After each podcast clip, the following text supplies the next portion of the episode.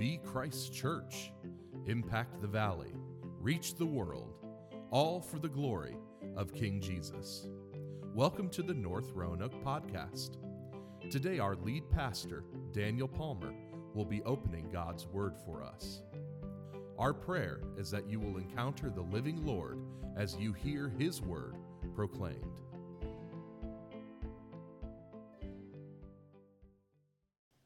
So, welcome to North Roanoke. We're so glad that you're here. We are working our way through the book of Philemon. Uh, I like to call it Philemon sometimes, just for fun. He was Jamaican, not really. So, uh, we've found our way down to verse 8. So, if you'll just grab the book of Philemon, it's after all the books in the New Testament that start with T. And then if you get to Hebrews, you've gone just a little bit too far. And we spent about a year in Hebrews. So you should know where Hebrews is by now. Just back up one book and you're there. Uh, you say, I'm a guest and I, I don't even own a Bible. That's fine. We'd love to give you one. Uh, you can find one on your app. Uh, you can download a million of them. Use the table of contents. No shame in using the table of contents. But if you'd find your way to the, to the book of Philemon, it's a short little letter. It's Paul's shortest book in the New Testament, 325 words in the Greek, 25 verses. And uh, it's a story about a, a, slave master and his slave, uh, Onesimus, who has run away from him. He's, he's fled, and Philemon is uh, a wealthy man who is hosting a church there in Colossae, a young church in his home, and so he's, a, he's an important leader uh, in early Christianity, important leader in the church, and his slave has run away. And we've already talked about the background of slavery and how it differs from slavery in uh, the history of the United States. If, if you need to re examine that, that was two weeks ago. But Onesimus has fled, and he's likely made a deeply costly financial mistake, or he's intentionally defrauded Philemon, his master. And so Onesimus somehow gets to the Apostle Paul, who's in prison, and the Apostle Paul leads Onesimus to saving faith in Christ. And so, in the first seven verses, what we saw was that, that Paul is setting Philemon up for a test. He, he tells him that he's a beloved brother, that he's a fellow worker. I've heard about how you love the saints. I've heard about your faith. I've heard about your fellowship, how it's grounded in your faith in Christ. And I'm so thankful for all those things. And, and now Paul is sending his runaway slave back to him to see what he's going to do about it. And so in verse 8, we get the, the word therefore, which is a transition. It's a word of transition based on everything that Paul knows about Philemon, about his love and his faith and his fellowship and all those good things believing that God wants to work even more good things into his life and out of his life by this situation. Therefore, verse 8, I'm going to begin to, to make my request of you.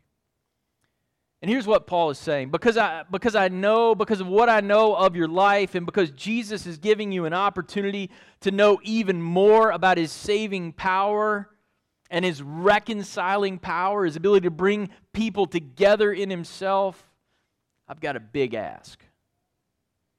Would you hear with me the word of God? Therefore, though I have enough confidence in Christ to order you to do what is proper, yet for love's sake I rather appeal to you. Since I am such a person as Paul the aged and now also a prisoner of Christ Jesus, I appeal to you for my child, Onesimus, whom I have begotten in my imprisonment who formerly was useless to you, but now is useful both to you and to me. I've sent him back to you in person. That is, sending my very heart, whom I wish to keep with me, so that on your behalf he might minister to me in my imprisonment for the gospel. But without your consent, I did not want to do anything so that your goodness would not be, in effect, by compulsion but of your own free will.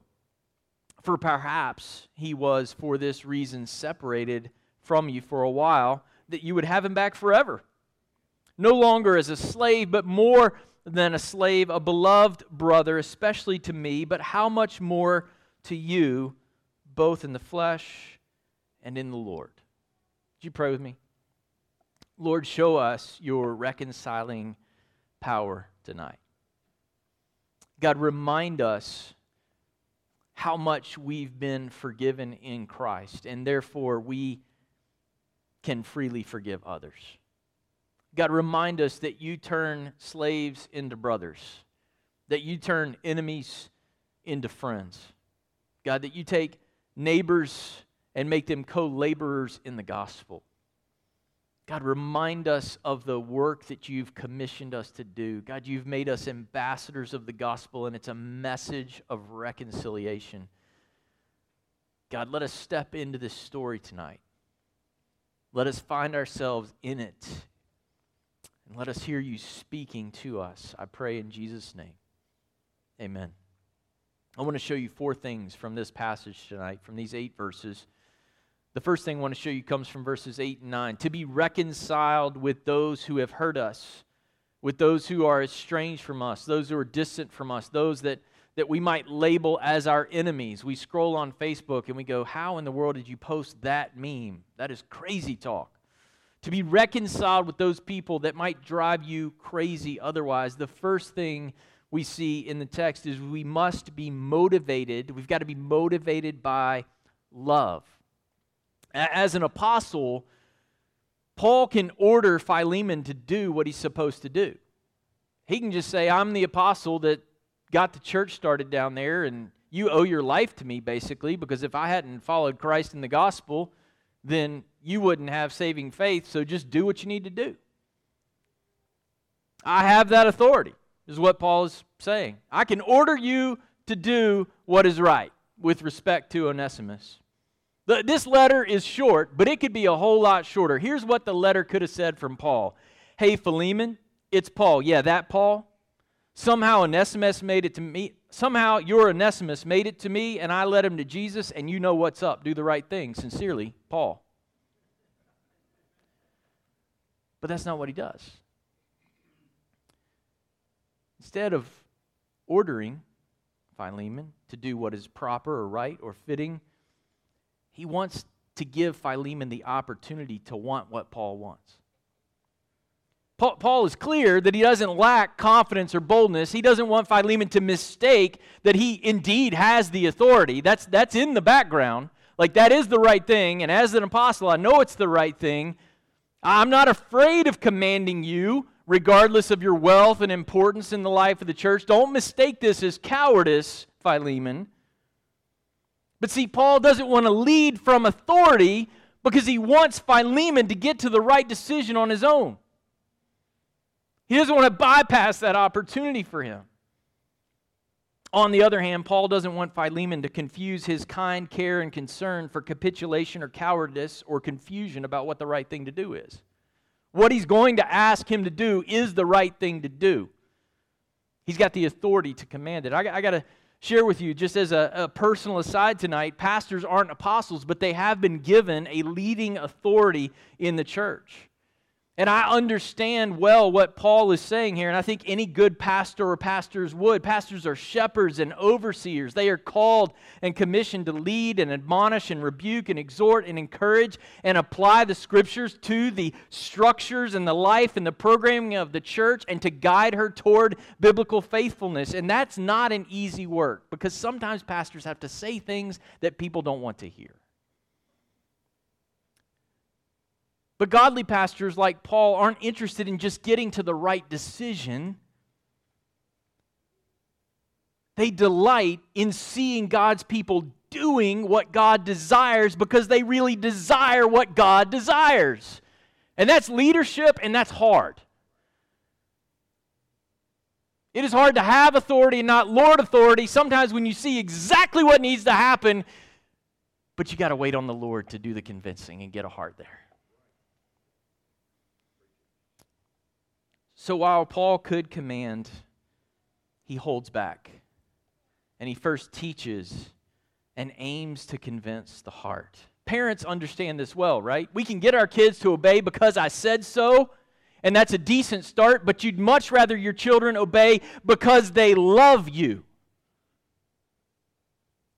Reconciliation that's only motivated because I said so is kind of like putting the bumper back on your car with duct tape. It might work for a while, but then the sun erodes the duct tape and eventually wears it down and the bumper falls off and it never looked right to begin with. What you need to do is you need to screw that thing back in with bolts. And that's what love is. Love is what forges relationships that endure. Paul tells him in verse 9, I want you to do it not just for my sake, not just because I said so. I want you to reconcile with Onesimus for love's sake. Now, we might think that Paul is letting Philemon off the hook by not commanding him, but, he, but he's not doing that at all. Paul is actually upping the ante. For seven verses, I've heard about your love, I've heard about your faith, I've heard about your fellowship, I've heard of how amazing you are in the gospel, so act for the sake of love. Doug Moo says this Our relationships to one another in Christ create expectations and impose obligations that can't be ignored and often go far beyond what the law might impose. Paul puts the ball in Philemon's court. He's in effect testing the depths of his love and the extent of his understanding of Christian fellowship. How far does the love of God extend in your life? So rather than start with a command, Paul appeals to Philemon for the sake of love. Love refers here not to love is love, but to the agape love of God, the selfless love of God. It refers to Paul's love for Philemon. It refers to Philemon's growth in and understanding of the depths of God's love. It refers to Onesimus's new identity through God's love through faith in Jesus. It refers to the, to the display of love through the church in the wider community there in Colossae that's going to come about because a master and a slave become brothers in Christ. Did you know that one act of reconciliation can bless many? That it can strengthen the church and bring glory to Jesus? This love also includes the, the love that Paul hopes that Philemon will demonstrate toward him. We see that at the end of verse 9. Paul reminds Philemon that he is old and that he's in prison. There's a lot going on between the lines in these verses. And right here, what Paul is saying is, I want you to love me as well.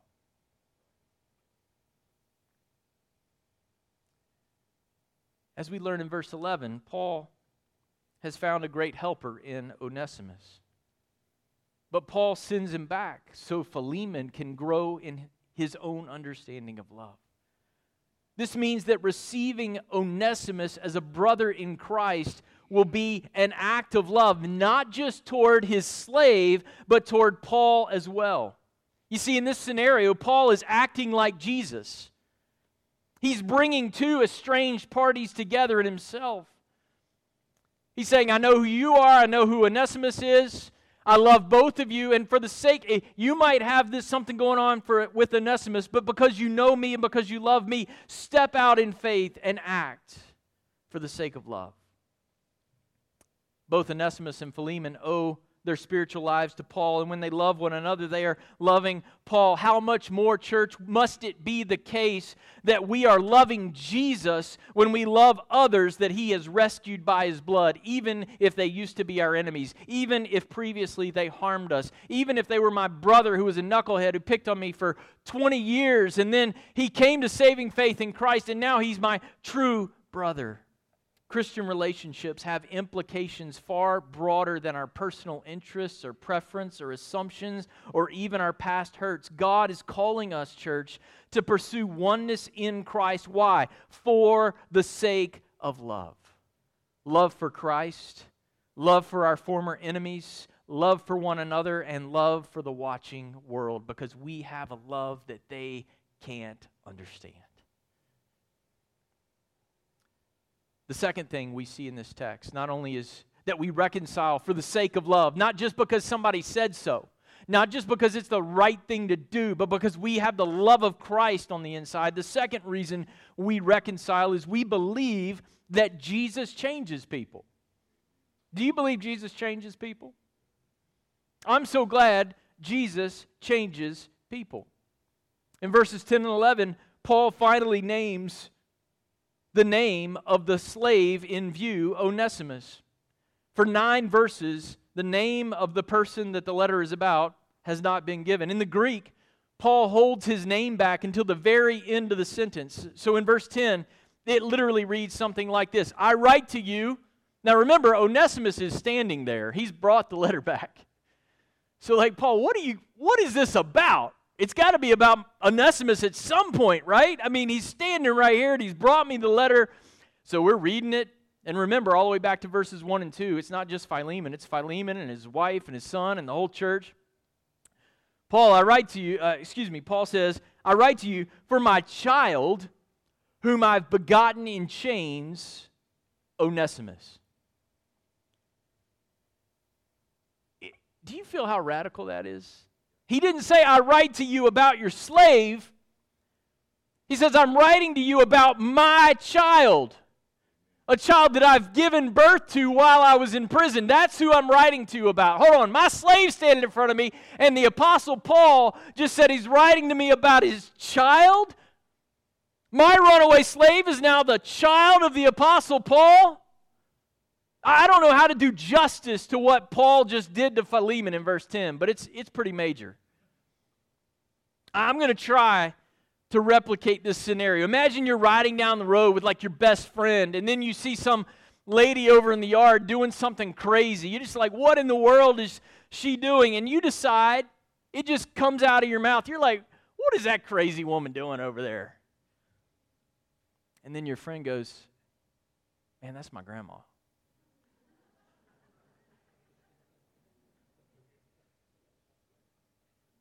That's where Philemon is right now. All the frustration that Philemon felt turns on a dime in a moment when he hears Onesimus is Paul's child. When Paul says he had begotten Onesimus, he means that God had used him to bring Onesimus to faith in Jesus. Doesn't mean that Paul saved Onesimus, but Onesimus was saved through his testimony. He was born again. The Spirit of God worked through the hearing of the Word of God to make Onesimus a child of God and therefore a son of Paul in the ministry. And when God changes you, when you encounter your sin and you see it for what it is, and you say, I don't want that anymore, I want Jesus and life everlasting in Him, God changes you on the inside. And that's what we see in verse 11. Paul uses a word play, a, pun, a play on words to highlight the reality of the transformation in Onesimus's life. It's a, it's a pun. It's something like, you know, if you said spilling the glue led to a very sticky situation. That's kind of what Paul is doing here. Paul's pun is based on the meaning of the name Onesimus, a name that was common for slaves in the first century, a name which means useful or profitable. And by running away, Onesimus the useful had proven useless. In fact, he'd proven worse than useless.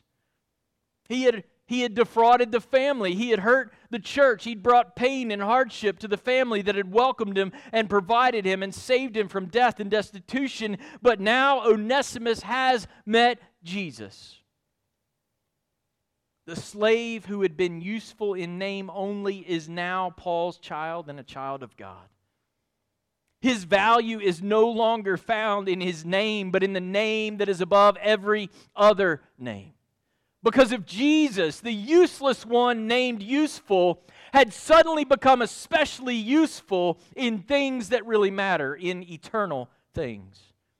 As one who had become useful to Paul, he was likely assisting Paul with his personal needs while he's in prison, helping the gospel go forward. Paul does not excuse what Onesimus has done. He doesn't make light of the fact that Onesimus is a sinner. In front of everyone, Paul's words ring out. Onesimus is there holding, he has handed the letter over, and now the letter is being read. And Paul says for everyone to hear Onesimus the useful used to be useless. But now he is truly useful. The word useful there means especially useful. The formerly useless Onesimus is no longer marked by his uselessness. Here's what Paul is saying Jesus changed him. So relate to him based on who he is now in Christ, not on the hurt that you have harbored in your heart from the past. Did you know Onesimus is a picture of all of us? We were slaves to sin, we were rebels. But when you turn from your sin and your deceit and your lies and your trickery, in a moment, God can make you useful in things that truly matter. When we come to Jesus, He changes us. He forgives our sin. He, he cleanses our conscience. He helps us stop living in guilt. He gives us a new perspective and power for pursuing God's agenda in the world, which is why Paul does not dwell on the past hurt, but on Onesimus' new identity. Here's what Paul is saying to Onesimus Put on a new pair of glasses. See your slave in an entirely new way. See him from the perspective of God. Deal with Onesimus not like your runaway slave, but like he's my child.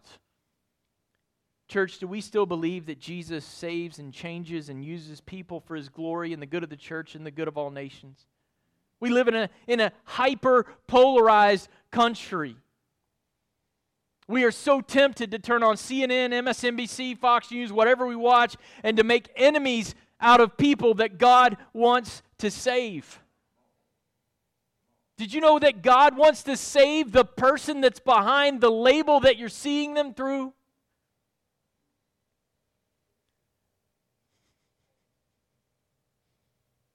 Church, we cannot forget the radical identity changing power of Jesus. The, the people who are wearing the crazy stuff on the news and they're holding the signs that drive you crazy, God wants to save them.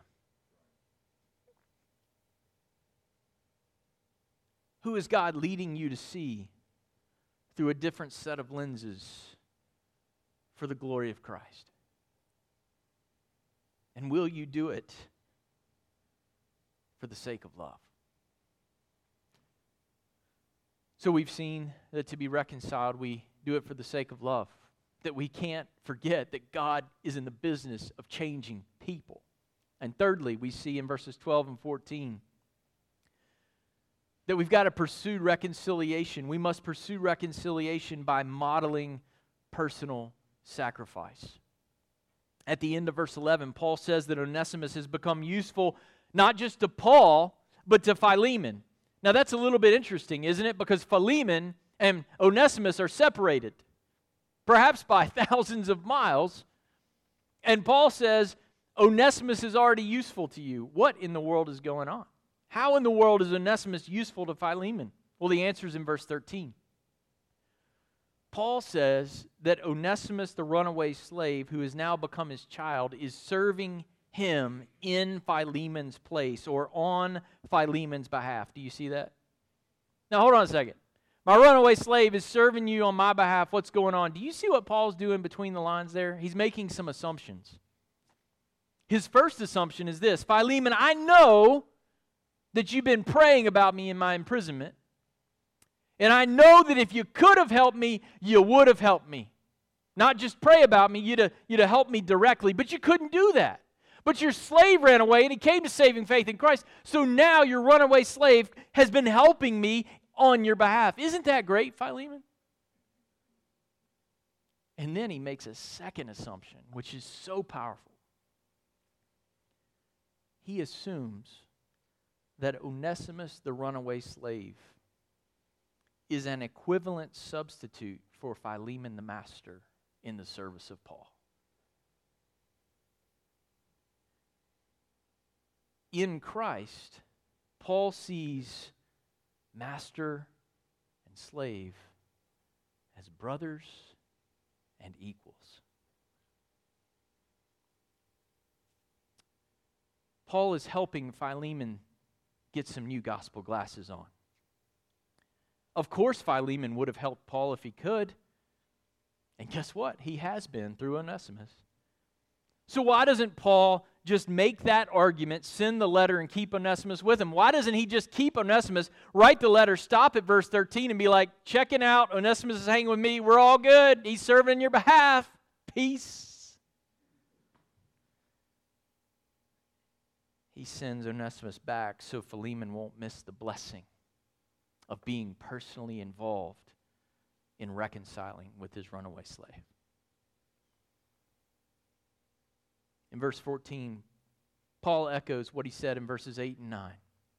He wants Philemon to want what he wants. He wants Philemon to want what God wants. He understands that the goodness that God wants for Philemon. Look back to verse 6. He prays that there would be good things that God would work into him in this. And now in verse 14, he's saying, I want the goodness that God wants for you to be more than about good results, but also good gospel driven motivations. He wants him not just to do the right thing, but to do it for the right reasons. Paul understands that there's a war that often rages in the world of our desires. Do you ever feel torn? Paul is so real with Philemon right here. In fact, he models it in what he says about Onesimus. In verse 13, he wished to keep Onesimus. And then in verse 14, a very similar verb that means to wish or desire. But I did not wish or desire to proceed without your consent. So I wanted to keep Philemon, but I did not want to keep Philemon. I mean, Onesimus, rather. I, I wanted to keep him, and I didn't want to keep him. And ultimately, Paul sends him on because, get this, God does not want us to be detached from what we do for him. God does not want us to be detached from what we do for him. Peter applies the same principle to pastors when he says, Don't do the work of being a pastor because you have to, do it because you want to. Paul says the same thing about our giving when he says, Don't give under compulsion or reluctantly, but give based on what you've decided in your heart. Did you know God wants your heart to be wrapped up in what you're doing for Him? He doesn't want it to be an offering envelope checkbox. I checked all my boxes, and so I'm good with God and I can do whatever I want. No, He wants you to do it out of love. The reality is, there's seasons in our life when our deeds are consistent with what God wants, but our hearts are far from Him. And if that's where you are tonight, God wants your heart. Maybe you need to pray afresh. Maybe there's a lingering sin of indwelling bitterness that you need to confess. Maybe you just need to get back into the Word. Maybe you just need to search Scripture and beg God to, to move in your heart afresh for the sake of love. God's agape love manifests itself in selflessness. So here, Paul, who could have kept Onesimus and told Philemon to just get over it, this is what's happening, I'm an apostle. Instead, he models the very sacrifice that he is asking Philemon to make. In verse 12, Paul calls Onesimus his very heart. Onesimus has become Paul's dear friend and companion in his imprisonment. Paul mentions his imprisonment three times in five verses. Letting Onesimus go is going to be a real sacrifice to this prisoner, but Paul lets him go for the sake of love. Yes, Paul could have justified keeping him with him, but instead he took the lead in doing the harder thing and sent him back. Do you know what gospel wisdom is in Christian relationships? It's doing the harder thing. That's not what the world says. Worldly wisdom says make it as easy as it possible is as easy as possible for yourself. But gospel wisdom is going the second mile for your brother and your sister. When presented with choices impacting the lives you are called to love, one easier for us in our flesh and one harder, aim in the power of the Holy Spirit to do the harder thing. Paul lets his lifeline go, his very heart, so that the hearts of others could be reconciled for the sake of love. But, Pastor, you don't, you don't know my situation. You don't know my hurt. You don't know what it would cost me to release. You don't know this pain that I would have to release in order to be reconciled with someone. No, I, I don't. But I know what hurt is. I know what it's like to see people walk away and never walk back in and never know why. I don't know what it's like to wrestle in your room in your closet with the living Lord of the universe and get to a place where you say, I'm ready to receive them back. And God, whatever I can do to make that happen, make it happen.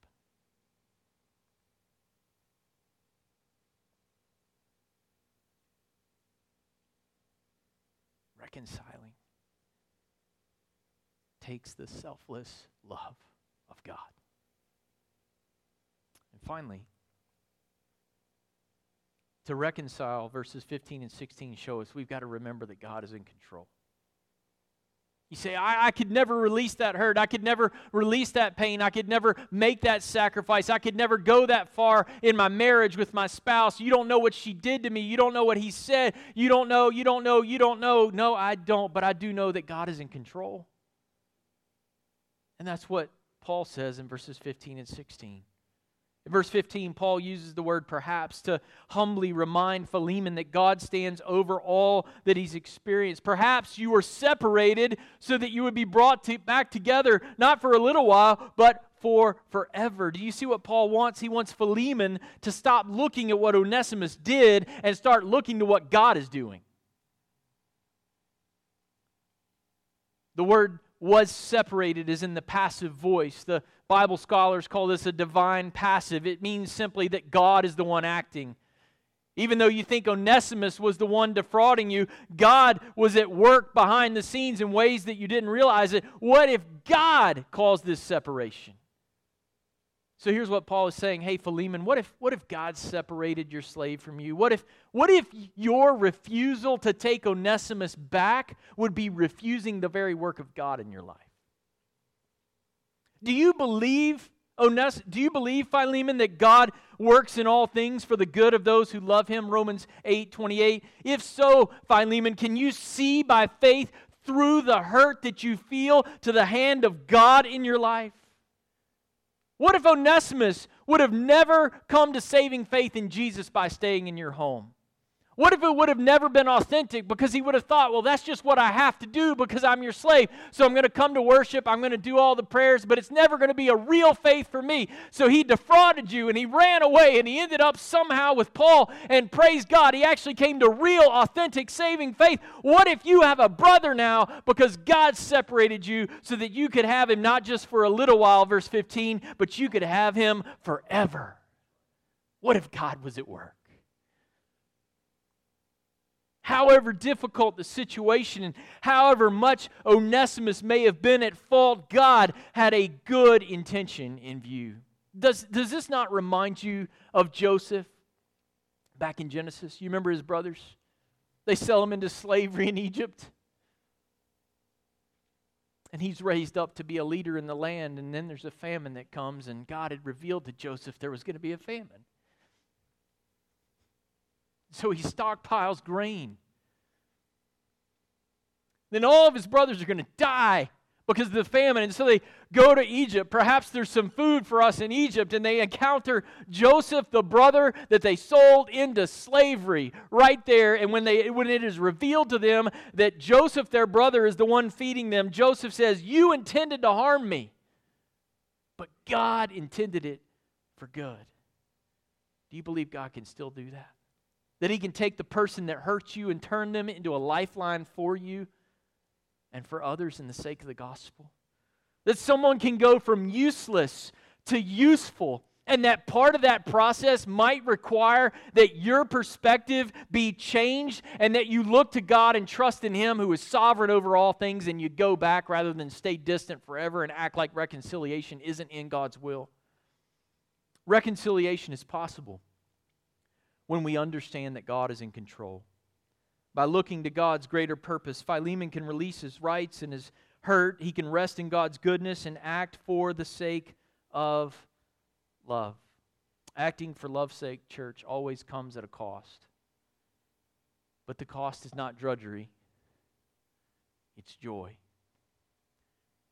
It is a joy to be able to offer back to Jesus, the one who laid down his life for us to offer him our lives by forgiving and receiving and moving forward in the sake of the gospel. In verse 15, this little word have back is a, a term used in commerce in the first century that means to provide a receipt for a sum that is paid in full.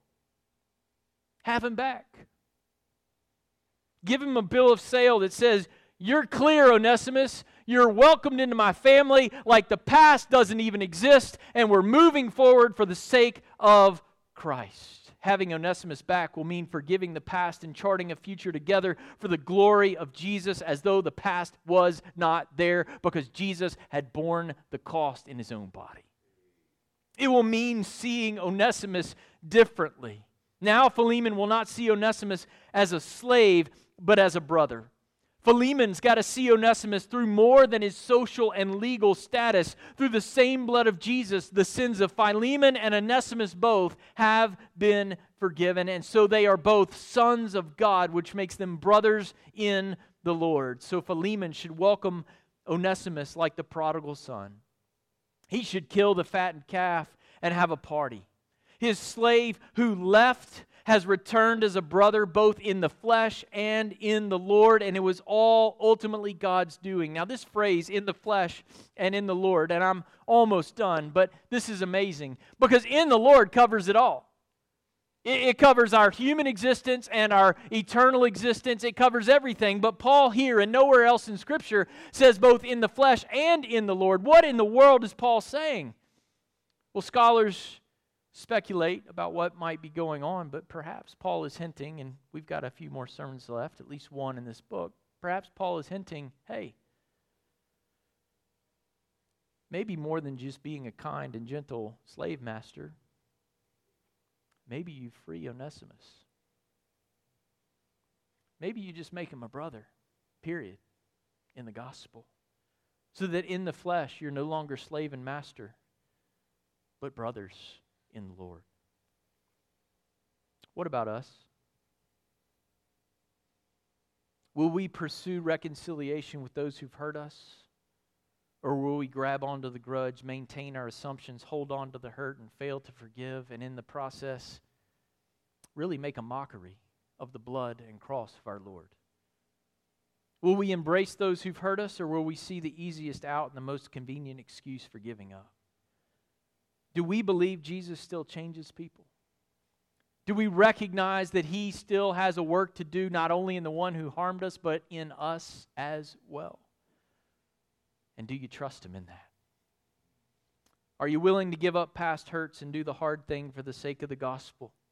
I don't know who God's calling you to be tonight. Maybe He's calling you to be a Paul. And you know one who's harmed another, and because they both respect you, God is calling you to be like a Paul and to bring two people together in the Lord. Maybe He's calling you to be like an Onesimus. You, you were on the run. You were running away from a problem or a brother or sister that you had harmed in the Lord, and God is saying, Look, you got to go back to them. You got to go back to them with a letter that says, I was useless. But please receive me as your brother or sister in the Lord because Jesus is changing me. Or maybe you need to be a Philemon. Somebody did you wrong. They did you bad wrong. But they would love to be restored to you. Do you believe that whatever sin has been committed against you is nothing compared to what you committed against Christ? Do you believe that He paid it all? Do you believe all to Him I owe? And if so, will you release the hurt, return to the brother or sister you've harmed, or bring someone together in the, sa- in the gospel, all for the sake of Christ, for the sake of the gospel, and for love's sake? God, help us to honor Christ in our response to his word. Would you pray with me? Lord Jesus,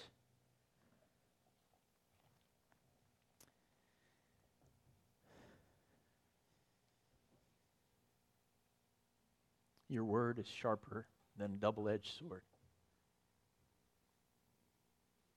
And it pierces where we need to be pierced, and it touches us in places where we need to be touched. And God, as I, I prepared this week, I thought about just so many implications of what you're saying here for, for marriages, for friendships, for coworkers, for how we think about the watching world, for how we think about those that drive us nuts on the, on the news. God, there's, there's so many applications of this text.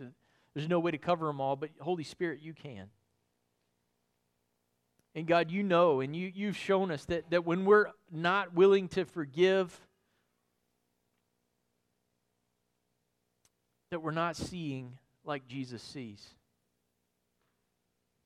And so, God, I pray that, that whatever hurt is in this room and whatever hurt is online, whatever relationships are circulating in people's minds in the hearing of this, God, that you, by your Holy Spirit, would bring uh, conviction or encouragement or empowerment or that opportunity, God, for there to be a oneness in Christ, for there to be healing and wholeness, and that your kingdom would be expanded and built up, and that brothers and sisters would be one in the Lord.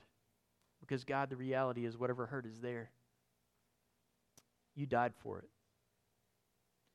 And because you've paid it all, we owe you our lives, and certainly we owe others forgiveness.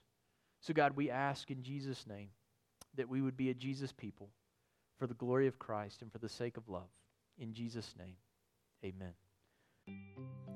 Thank you for listening to the North Roanoke podcast. You can connect with us at northroanoke.org or download our app in your device's app store.